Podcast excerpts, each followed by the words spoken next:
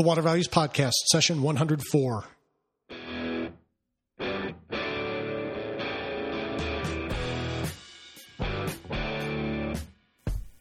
Welcome to the Water Values Podcast.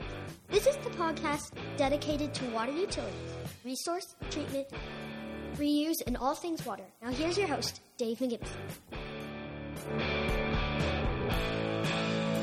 Hello and welcome to another session of the Water Values Podcast. As my daughter Sarah said, I'm Dave McGimpsey, and thanks so much for joining me. We've got a great show for you today. We've got Steve Baker, uh, who's going to talk with us about spreading groundwater knowledge. He's uh, got an outfit called Operation Unite, and he runs a program called the Know Your Water program. It's about uh, educating people about how to about their groundwater, its characteristics, and you know how you can modify behaviors in order for you to uh, optimize your groundwater usage. So, and it's primarily from uh, people who have wells. But it's a great, you know, Steve's a great uh, uh speaker for us today. I think you'll really enjoy what he has to tell you.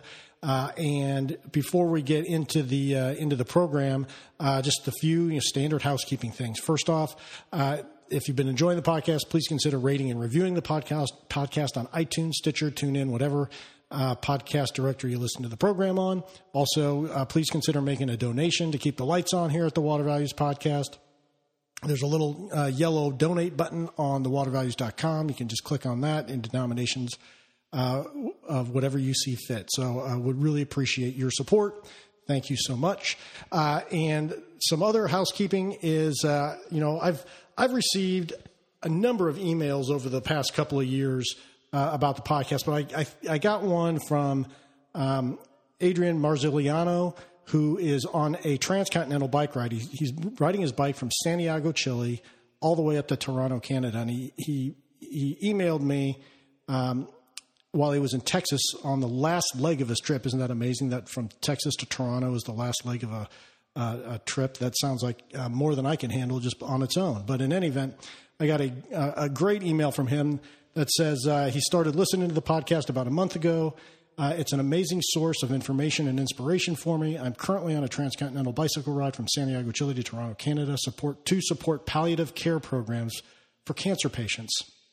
Um, and uh, if you get the newsletter, um, I've, I put a, a, blurb in there about it. I've linked to uh, an interview with Adrian, so you can find out more about uh, his ride. But in any event, you know, Adrian was very generous uh, to provide a donation to the podcast and sent a, an incredibly nice email. Uh, and you know, he's looking to get into water when he's done with his bicycle ride. So I think this is this is Adrian's just a great guy. All right, and the last bit of housekeeping is uh, uh, I promised a a listener that I would answer the question uh, of you know a, a, little about my background and how I got interested in water. And I think for the for the larger version, I, I say you can go to the website and click on the about me, and that kind of gives that kind of gives a broader version. But I first really got interested. I, I you know I grew up in Olympia, Washington, and uh, you know everyone says it rains out there all the time, but you know I, I, I do remember uh, rain, and I remember the rivers, and I remember hiking up to Lena Lake, and I remember going up to Mount Rainier and doing all those great, great things out there. But I really never uh, thought about water too much until I, I, really until I became a lawyer, and uh, I started uh, practicing utility law. And then I started representing water utilities and wastewater utilities, and you know I, I was involved. I've been involved in stormwater systems, and so uh, that's really how I started to appreciate how significant a role water plays in our society, and that's that's really where my interest uh, took off in water issues. And so I, you know, as I think I said in the uh, the podcast uh, where Matt Klein interviewed me, that you know when we moved out to Colorado, I essentially um, uh, got a new car, was able to finally plug my phone into the car so I could start listening to podcasts on the way to and from work. And uh, I looked around for a water podcast, couldn't find one, and the Water Values podcast was born. So that's that's the the nuts and bolts of uh, a little about my background in terms of how I got interested in water. And so I hope that satisfies you. If you if you want to know more information, just send me an email, and I'll uh, I'll try to answer it uh, uh in a little more depth. But you can also check out the watervalues.com on the About Me page for that. Uh, one more um, cautionary note before we get started is that uh, when when we recorded the interview with Steve, uh, it came through only as mono. And so I I did my best to try and figure out how to make it stereo. And so I think I've, I think I, I got it to be stereo, but I think the balance might be a little off. So you may have to adjust your if you have balance, you you may have to adjust it because I think it's going to be louder in your left ear than it is in your right. Uh, so apologies apologies for that, but that's just kind of one of the the technicalities of. Uh, uh, the, the, the process that I may not fully grasp in terms of how to convert mono to stereo and get it the balance right. But in any event, apologies for that. I, and Steve still provides you fantastic information. I think you're really going to enjoy this podcast. So open the valves, fasten your seatbelts, and here we go. Well, Steve, welcome to the Water Values Podcast. So glad to have you on. I know it's bright and early for you out there in California. Uh, uh, well, for, sure. for starters, how about telling us a little about uh, your background and how you got interested in water. Oh yeah, well, Dave, uh, it's wonderful uh, spending this time with you. I've, I don't know if you realize this, but I've already spent a ton of time with you listening to your other podcasts as I travel around the country myself. Hey, I, uh, I got a degree in geology from Ohio State back in the 70s, and and uh, it was funny. There was one class I had dropped a class, and uh, I was working in the geology department as a an assistant, and one of the master's degree fellows said, "Hey, you ought to take a hydrogeology class. That you might, I think you'd be good at it." And so I did that, and that was that turned out to be my best, most favorite class of of all of them. So when I got out of school, came out to Colorado, lived in Denver uh, decided to to look for a job with a water resource uh, company, which I found. And uh, hey, I've been in water ever since. It's it's a great uh, applied science. Uh, that's what I like the most about it. You actually use your hydro your, your geology background to make uh, very positive changes to help all of society uh, benefit from the the qualities that we have uh, with water in our lives. Yeah. So how do you get from Colorado to California, where you are now? Well, you know, in the mid '80s. Uh, Colorado went through a real tough spell as far as natural resources went, and jobs for geologists went by the wayside. Now, I had uh, in my latter part of working with this consulting firm in in uh, Colorado, I, in a very serendipity way, I became project manager of a huge pollution problem that was being dealt with in Northglenn, Colorado. It was one of these things that got into the Wall Street Journal. It was it was pretty big time, a, a civil action suit against some petroleum companies. And so my experience level, although uh, I came in as green as you can be, I gained a ton of experience. So I ended up leaving when there was no longer uh, really very many jobs at, for a geologist in Colorado, and I came to California uh, with the intent of uh, getting, you know, catapulting myself into the new regulations that California was was beginning to uh, experience at that time. So that was around 1985, and um, and and at that time, the underground storage tank regulations kicked in out here in California. The surface impoundment issues, of course, CERCLA, Superfund sites, that was big time, and uh, it just it just snowballed. And so uh, I ended up uh, incorporating a company, Hydro Solutions of California, which I had for 29 years uh, here in California, and was involved in a lot of uh, pollution liabilities affecting real estate. But through that process, I also really had a strong interest in water resources, in particular uh, the domestic resources that uh, we we see so frequently uh, spread across our nation. Those uh, people on water wells. So that, that's how I got here. Yeah. So uh, tell me a little about what you're doing now. I mean, you kind of you kind of hinted at it with the water wells, but what what what are you doing these days? Well, I started a uh, an initiative called Operation Unite. It's about it's a, a, hands-on type of type of company, and we are all about uh, building public responsibility. Uh, with the public on solving water issues. So uh, uh, it's it's 80% PR, 20% technical. But being a hydrogeologist, I focus more on water issues right now with Operation Unite, and a few years back, I actually more than that, more like 10 to 12 years back, I actually did a 10 year uh, fractured rock aquifer study because uh, I live in both worlds. I study I study groundwater, but I also live off a well. So we're up on 10 acres here in the Sierra Nevada mountains, and and I did this study for 10 years where I uh, placed data loggers in a number of different active domestic wells, analyzing it with the intent of identifying whether or not there truly are vulnerabilities up in these these areas um, with the fractured rock aquifer type of uh, water supply and um, and that has turned into a very uh, very significant program. We we named it the Know Your Water program, and the intent of this program is to help people manage their water supplies, uh, whether it's drought, uh, overuse, whatever, or, or just normal conditions. Uh, we we uh, give people the information they need. We teach them how to use that information, and they make all the decisions. And most of the time, they make very good decisions. We're so we're enabling them with the information they need so that they can actually do quite well in a in a future that has uh, water in it still, but uh, a lot more variable than it has been, in, at least in your lifetime and mine. Yeah, yeah. So I, I, I'm really looking forward to talking with you about this program. Real quick before we get into that, uh, you mentioned a, a, fractured rock aquifer. Can you, for those who might not know what a fractured rock aquifer is, can you kind of let us fill us in on the secret? Oh, you betcha. Generally, we talk about two types of aquifers in the world of hydrogeology, and one it would be uh, if you were to uh, to think about a bathtub that's filled with sand, and the uh, then you fill that bathtub that has sand in it now with water. So uh, that happens to be a porous aquifer. Now, a fractured rock aquifer is a little different. It's you imagine taking a massive piece of rock, and then you break it, and now there's some fractures in that rock.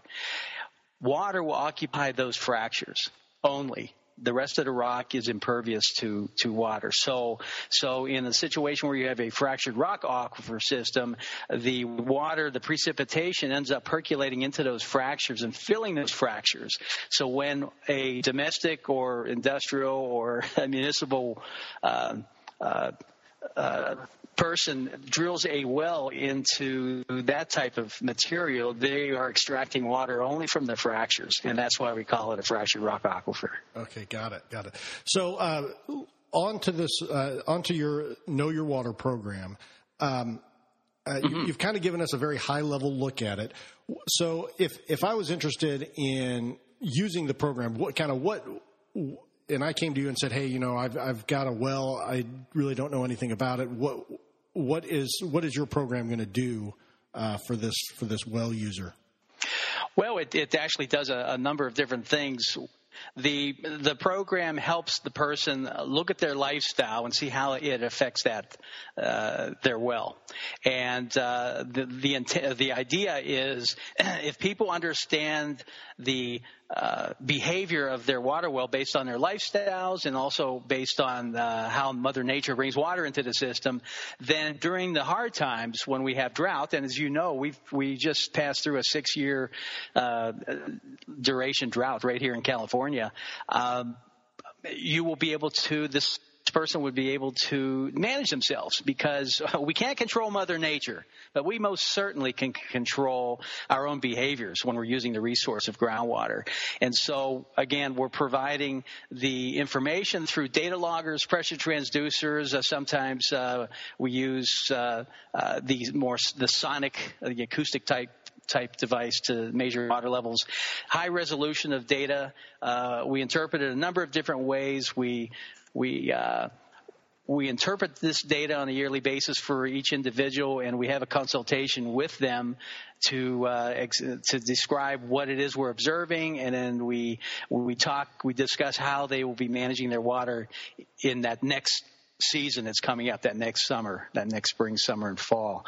And so uh, the idea is within uh, five years or between five and ten years, they will be have have been given a lot of instruction, and we will have discovered many of the trends of that particular well with their behavior, and they will be quite. Uh, effective in managing their, their water supply. So we essentially we wean ourselves of of supporting them. However, if, if something uh, unusual happens, uh, let's say a really serious drought they'd never experienced before, new conditions were showing up in their well, they may call us back. But uh, I'm hoping that for the most most part, that people will learn uh, an abundance of information about their their well and how the water uh, fills that well, and uh, and be able to make these adjustments through time.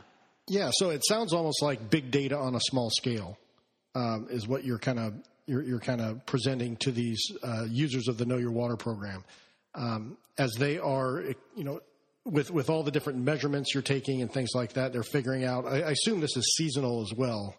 Um, there are seasonal variations for how the how the water fills the aquifer. Or? It it really depends on where you're uh, where you're located and how the well's constructed. Uh, I have seen some wells where there uh, most wells seem to have seasonality in the in the water, and uh, there are some wells that do not. They seem to be somewhat stable all the time. Um, even that uh, that certainly tells you something about the vulnerability of that well to losing its water, its source of water.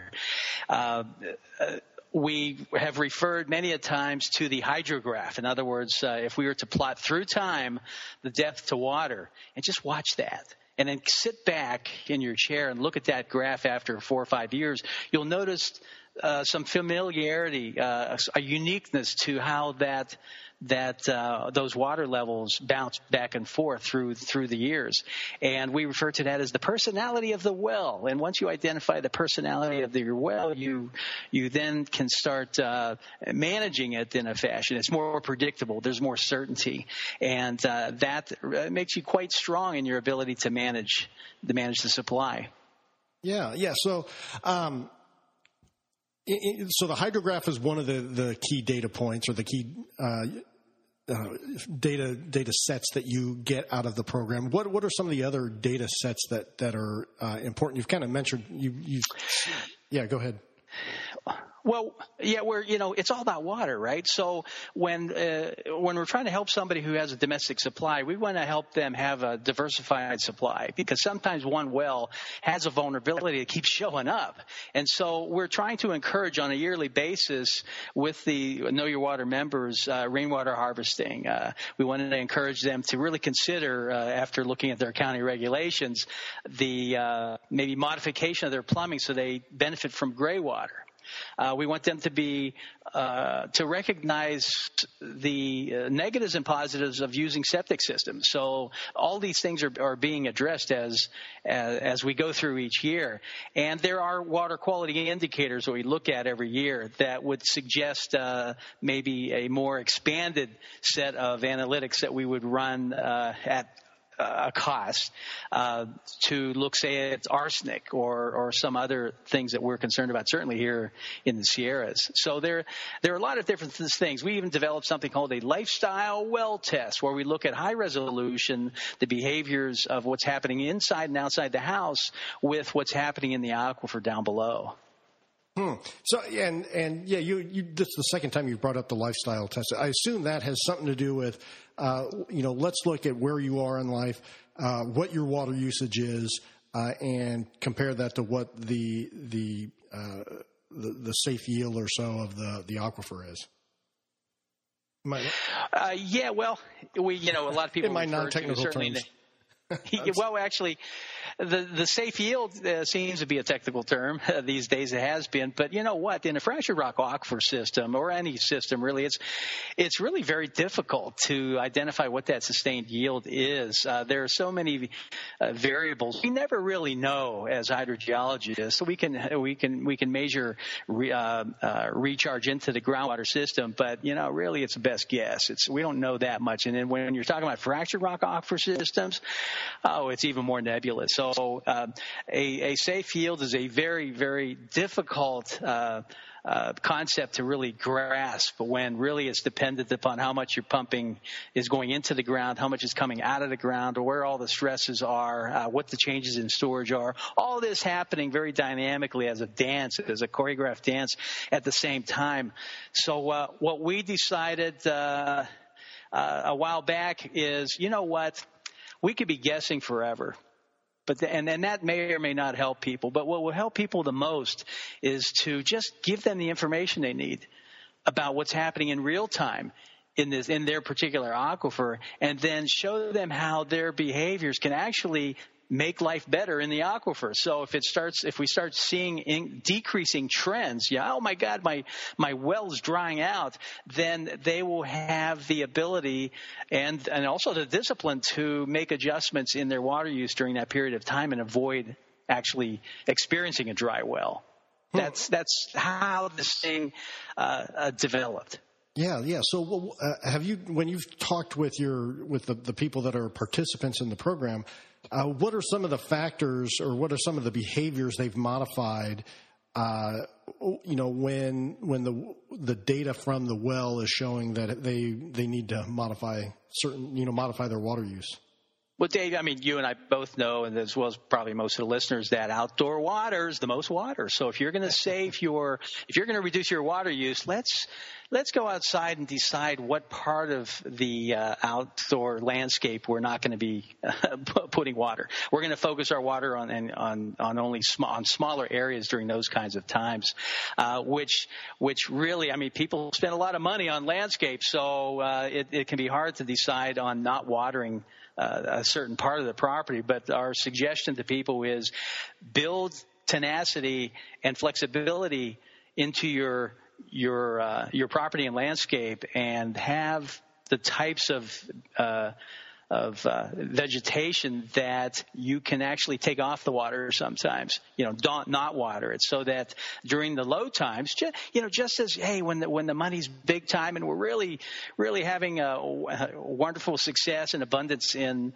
in um, and, and making some dough, making some money, uh, we we spend the money. But if we don't have it, we just you know, back off. We don't spend it for a while. We try to save more and, and we move on. Well, it's the same with water. So, so really outdoor water is stressed quite a bit. I mean, we want to see uh, people slowly improve the appliances in their homes so they're more efficient. I mean, there are some wonderful products that have been coming out on washing our clothes that, uh, I mean, there's a brain in that washing machine and it, it uses the least amount of water to get the job done. Uh, likewise, you know, habits. Habits is a big thing, probably the most difficult thing. Uh, uh, in our household, we have some long runs. So when we want hot water in the wintertime, you know, potentially we could leave the, the, uh, you know, the water on for a while for that, uh, for that cold water to go away and the hot water to arrive in the kitchen or to the, you know the restroom on the end of the you know at the, at the other edge of the house. So those are the kinds of things that we we are hoping that uh, we will stimulate in people to make changes on to uh, to improve their water efficiencies. I mean, uh, places like Las Vegas have just shocked us. I sat down with Pat Mulroy one time, and she uh, explained to me that that uh, they have reduced their water, their their uh, uh gallons per day per person, hugely uh, because they had to and uh, people were educated in, in a different way than the Know Your Water program. But you know, it's an urban situation. But still, uh, that's how you do it. You just uh, the people who are using your water become the most important part of the managers of that water. Yeah, that's right. I, and I, I, think you know knowledge is power, and I think you're doing a great job uh, helping people, you know, manage their water use by providing them with the, the information needed to do so. Uh, you've, you've mentioned a, a, lot of stuff. I, I think that I'd like to get into. You first off, you mentioned the, the benefits and dangers of a septic system uh, for for those areas. Can you can you expand upon that, please?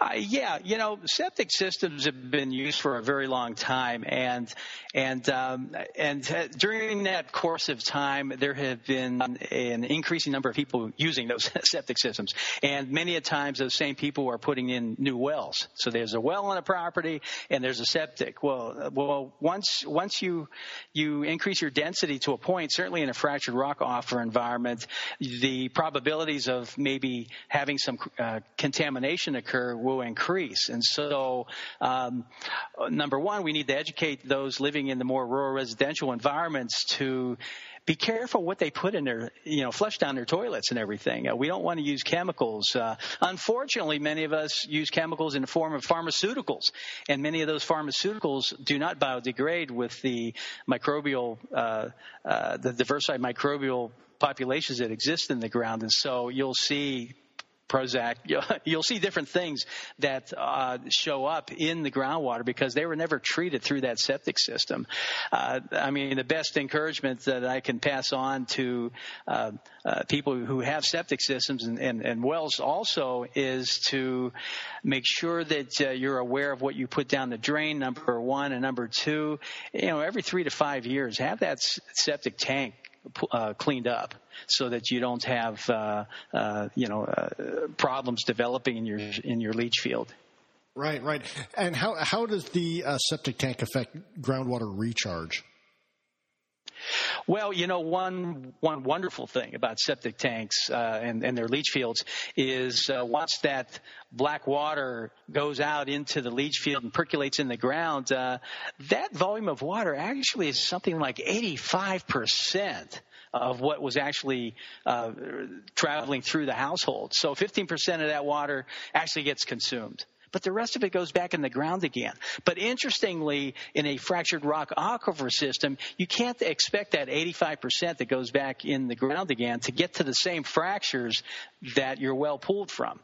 In my case, uh, well, I'm on 10 acres up here in the Sierra Nevada mountains, beautiful place. We have a, a 300 foot well. Well, production is around 250. So my leach field is probably 100 yards from my well, and my leach field is at about four feet below ground surface, not 250. Right. So the likelihood of the water that is recharging and replenishing through our leach field is uh, very low on actually reaching the same fracture system. It'll go somewhere. Most of the time, it stays in the more surface, uh, you know, more superficial uh, fractures, and then probably will daylight somewhere down gradient. I mean, we have a lot of topographic, you know, relief, some drop here, so it may show up in the creek down below. It could could you know get down there a little ways. Probably a very small amount of it will go all the way, but it takes a while. Uh, they age dated. I, I've actually uh, through the U.S. Geological Survey, we've age dated some of the water out here, and um, as I recall, 15 year age water and 46 year old water is what we've measured in in these in this area that I live in. Wow. So it takes a long time. Yeah. so don't expect recharge to happen soon. Uh, yeah. Uh, we, that, again, that's why it's important that we manage our supplies on a moment by moment basis. That's that's exactly right. So um, I, I, when when you first start off, uh, what kind of wellhead survey are you doing in order just to kind of uh, you know kind of get the ball rolling on on the data gathering and uh, initial you know field work? You know when I when I when I'm sitting down with somebody in the very beginning uh, uh, in, in, formulating this, they've already come on board. We, uh, we, of course, we take pictures. We GPS the location of the well. One of the things we attempt to do is uh, all all data is confidential, but we we we want to be able to use that data in a more uh, uh, generic, protective fashion for regions, so that if there are some trends, positive or negative, showing up in a region, that we can we can go ahead and report that to uh, uh, to in, or you know uh, let people know that, that that exists in a portion of the of the uh, landscape, so that people are more aware and take precautions to uh, prevent losing of wells or, or water quality issues from uh, affecting their households. Uh, we we actually do a wellhead survey where we're looking for leaks. We're we're looking for how that system works. We even we even uh, most people don't know. I mean, they pay attention to their wells when they first buy the property, but then after that, it's kind of just sort of there. And every so often, they might have a, a pump driller person to come out and work on it, but but they don't really pay attention again until they sell the property. Okay, and there may be 20 years in between. So so what we try to do is um, uh, we actually map out so they understand how their systems work. Uh, case in point, where again where we live here in the Sierras, we have we have uh, a lot of time uh, uh, we have acidic water. Uh, our pH on our water supply is 5.6. It's pretty acidic, so we treat it. Well, you know, there's extra piping in the system that that you need to to do that, and sometimes there are other things that people, other filters people's people have in their system. So we we actually draw arrows and and uh, document at their wellhead or wherever their treatment system is exactly how that water is flowing so they start to understand. Again, we want to build resilience by helping people understand what what's going on with their own water systems. And uh, so we, we, we do that as well. Now there's a sister, there's a brother sister sort of program. Uh, know Your Water program is all about helping people make good decisions on their own property. Okay. And we've been talking about that now for a while. But the other part of it is, and I'm sure you'll agree with this, is, you know, groundwater doesn't, uh, it doesn't look at political boundaries. It doesn't stop at uh, your neighbor's boundary coming onto your property. It just goes. It's it's high pressure to low pressure. So we created something called the Neighborhood Water Alliance, and that program essentially gets neighbors together so that they are focused and united in a fashion that that uh, they their, their purpose is to develop water contingencies and water alternatives. If uh, somebody's well in the neighborhood goes bad, they they pull together and they work it out so that that that family who just lost their water supply can at least uh, make it through the dry season for six months. I mean, it's up to the Neighborhood Water Alliance as to the criteria that they establish, but but uh, it's the idea is we are much stronger as a group than we are as individuals because we know that each well has a vulnerability. All wells have a vulnerability. So if we pull together all of our wells, and other other uh, options that we ch- we choose for ourselves, then our vulnerabilities go down hugely, and we'll be okay but our strength is in working together. And so the Neighborhood Water Alliance helps neighborhoods do that, get together. And if I was to hypothetically say, oh my gosh, well, let's use my, where I live, okay? There's, you know, maybe 60, 70 par- parcels, and I'd say uh, maybe 25% of those parcels are occupied. Of that 25, maybe only 3% of the people want to be in the neighborhood water alliance program. Well, that's okay. They do it. They're the ones that help each other. But as the other neighbors see the benefits gained by working together, you will see through time more people coming together under a neighborhood water alliance and uh, safeguarding one another, protecting one another, helping one another. So again, operations mission is to bring people together to solve water problems. That's why I created it. So uh, this would be a a, a nice example of how that works. So if you're trying to solve a water issue, a groundwater issue, whether it be fractured rock aquifers or or the more or the porous ones, um, our belief is that we go after it on an individual by individual level. We go after it from a neighborhood type level. We go after it at the community level. You need the resolutions at those different levels so that you can actually get the job done because the dynamics are different at different levels. And when we don't address it, as most of the time we don't, we find that maybe it works at one level, but we're beating each other up at the, at the, at the other level. So, uh, again, we try to, to go after solving these problems with, uh, by focusing on, on these different resolutions resolution programs.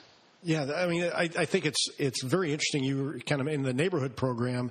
Uh, it sounded like you were describing kind of a free rider problem at the beginning, where you know only a certain percentage were on, but but more of them are seeing more of these you know quote unquote free riders are kind of seeing the marginal marginal benefits of joining the program, and it it it reached a tipping point where they they ended up joining. At least that's what it sounded yeah. like. Yeah, that's that's what happens. But you know, you never get everybody. I mean, it's a bell curve. you right. know, some people that think, "Well, I'll just I've got money, I'll just pay for whatever I need," and others think, "Well, yeah, I'm not paying anything. you know, you're just going to have to take care of me." sort of an entitlement. So you you get it. You know, people are people. You you get everything. But but if we're strong in that middle part of that bell curve, we'll be okay in the long run. Right. Right. Uh, you, would also mentioned California's just come through the six-year drought. I'm just kind of curious, generally, what what have you seen in terms of groundwater uh, uh, during the the California drought? And and I'd appreciate it if you'd also kind of preface this uh, with the question, with an answer to a question I should have asked earlier. Is like, what part of California? You said the Sierras, but what part of California is that? Just I was just, for, yeah. I was just going to mention that. Yeah, I'm I'm located in the Sierra Mountains outside of Sacramento, so we're Northern California. And very interestingly, Dave, um, uh, I, I, did quite a few roundtables uh, during the course of this uh, on on radio during the course of this uh, this drought that we had, and what we experienced uh, through the driller's perspective and also through the water trucker perspective, and, and the county is really not that much of a problem in Northern California wells. I mean, very, it was almost non-detectable. We went for, you got to remember though, in Northern California, in the Sierras, we received anywhere from 50 to, believe it or not, this year, uh, it's upwards of 90 inches in one year. And most of that comes within a six month period of time. Okay. So when we were in a serious drought, uh, in the last six years, it was a type of uh, drought that still produced water for us uh, Northern Californians. Okay, we so we had 30 to 32 inches instead of the 60 inches average here. Well, evidently that was still enough to uh, handle the balance between water use with the the population that exists up here and what water was being delivered by Mother Nature. But then, if we were to travel to the uh, more southern portions of the foothills of the Sierras in California, so now we're talking about driving probably about five, probably six, six and a half hours south of where I am in Northern California near Sacramento, you'd end up in Porterville. Well, Porterville, California really had some serious, serious problems and continues to have, well, it continues to have problems in some of the, those areas, although their issues were they were extremely vulnerable because their wells were shallow and those shallow wells were penetrating a porous aquifer, an alluvial aquifer. In other words, a, an aquifer system, uh, a water-bearing formation that actually was connected to surface water flows.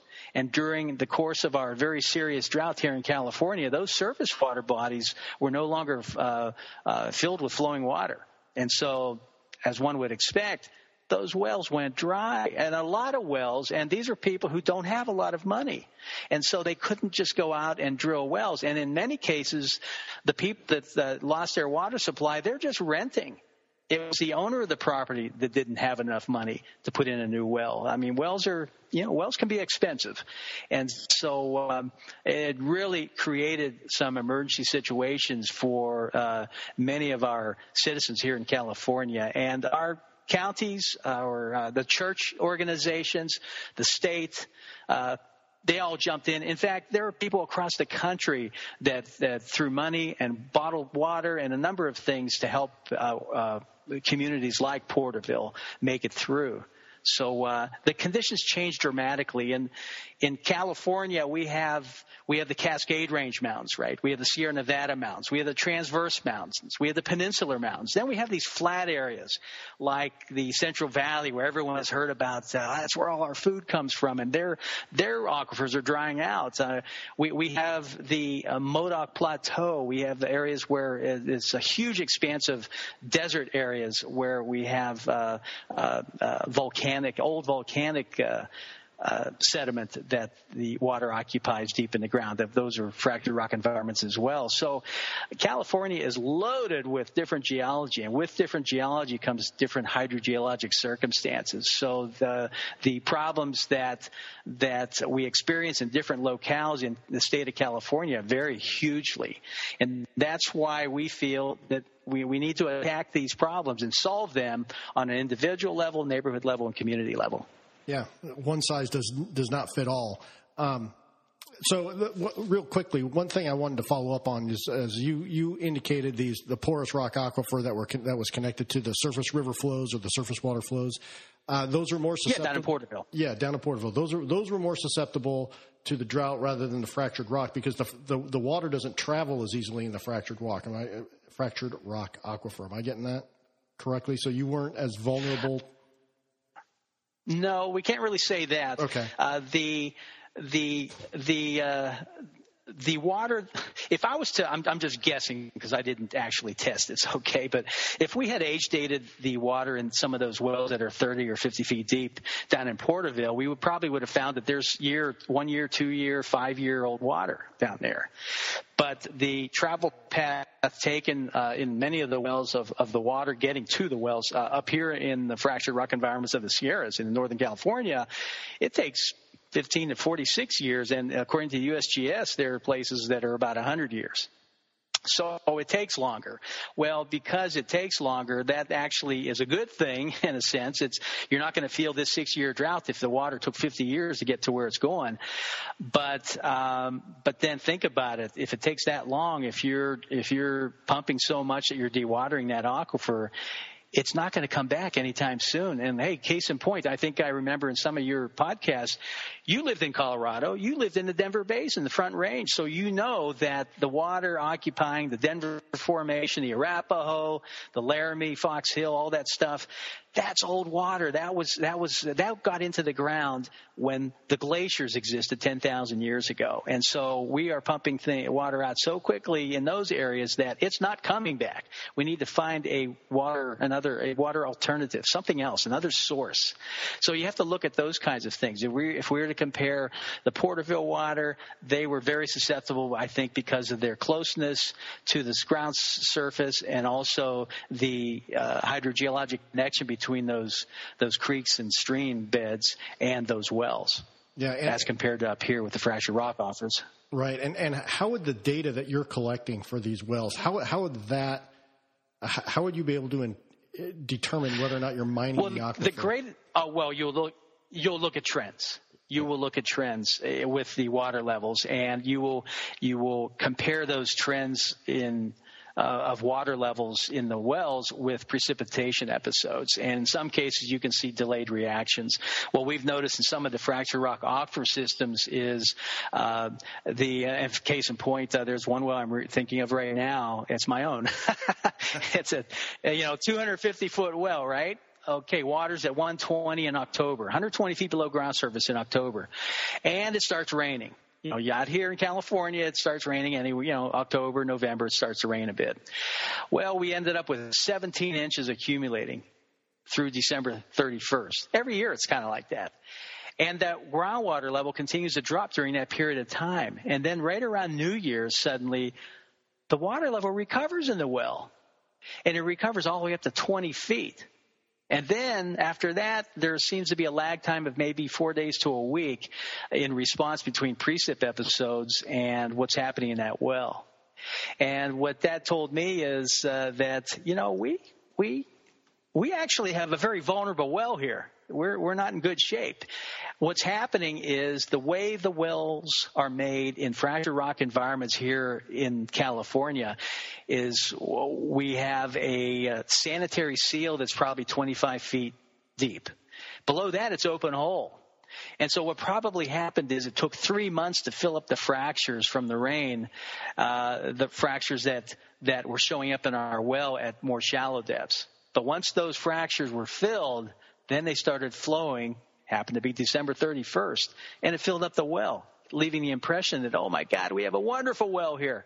When in reality, that's temporary water. I mean, very temporary. And uh, our main production really is at 250 feet, which is a a uh, a a water that's quite different in quality and, and quantity as compared to that water that comes in more shallow. Yeah, yeah. I mean, Steve, this is absolutely fascinating. I, uh, I've I've learned a tremendous amount from you, and I really appreciate your time. And and uh, uh, you've been absolutely great. I've I've loved listening to you. And so, uh, for those folks who um, who want to find out more about you and the Know Your Water program and Operation Unite, where can they go to find that information?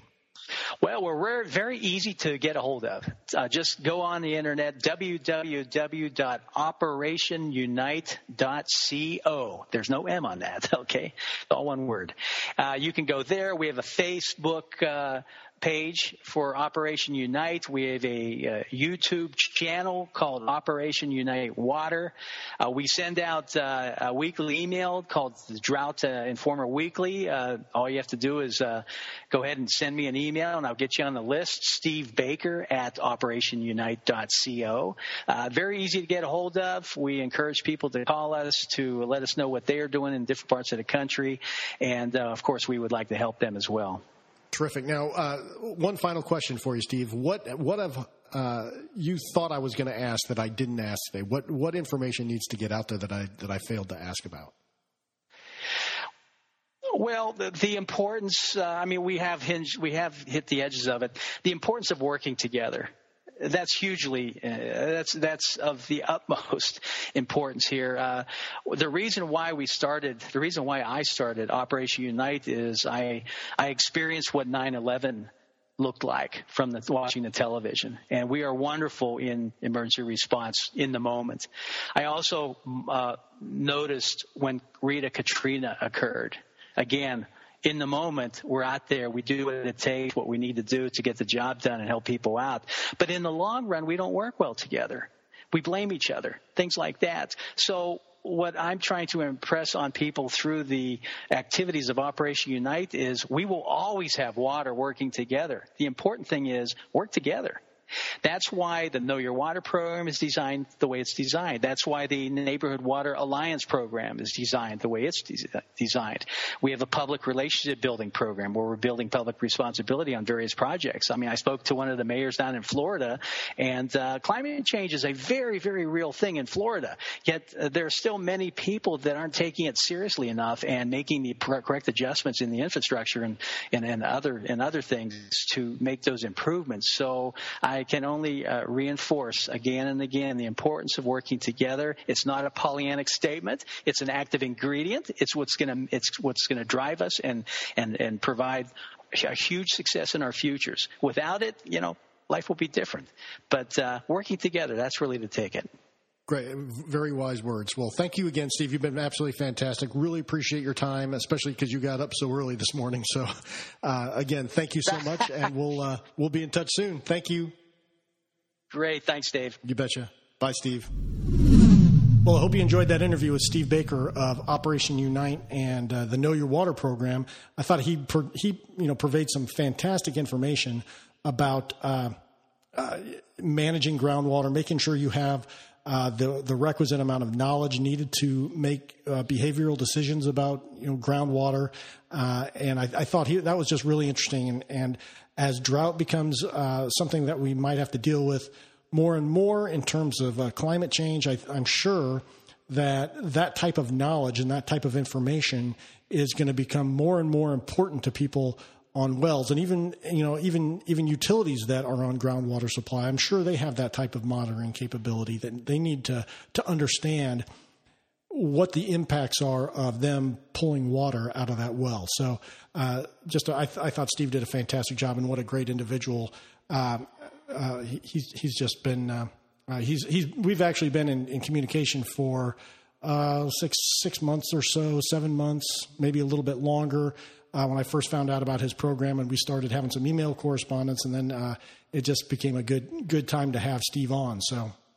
Uh, Steve, thanks so much. Really appreciated your time and uh, appreciate all the knowledge. Um, you know, if, if you want to find out more about Steve and his um, his programs, uh, you can go to thewatervalues.com forward slash pod 104. That'll have the show notes. It'll have links to Steve's uh, website. It'll have his email address, all that good stuff. Um, and you can also leave comment on the show notes.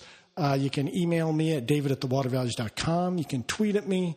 Uh, my handle is at DTM1993 and uh, would love to hear what you think about the podcast. You can also sign up for the Water Values newsletter at thewatervalues.com. And then, uh, as I've indicated at the top of the show, uh, you know, feel free to leave a rating or review on iTunes or Stitcher or TuneIn or whatever podcast directory you listen on. Uh, that would be so so greatly appreciated and would help others who are interested in learning more about water find the Water Values podcast.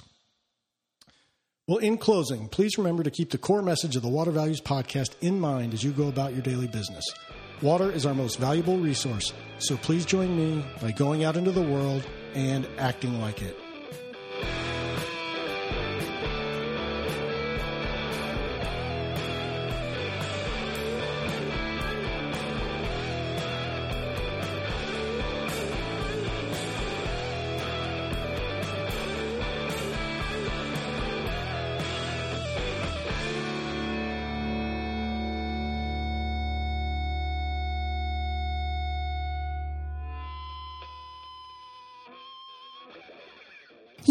Listening to the Water Values Podcast. Thank you for spending some of your day with my dad and me. Thank you for tuning in to the disclaimer. I'm a lawyer licensed in Indiana and Colorado, and this podcast does not establish an attorney client relationship with you or anyone else. Information in this podcast should not be considered legal advice. Further, this podcast is not a solicitation for professional employment. I'm just a lawyer who finds water issues interesting and who believes greater public education about water issues is necessary. And that includes enhancing my own education about water issues because no one knows everything about water. Thanks for listening, and we'll talk to you next time.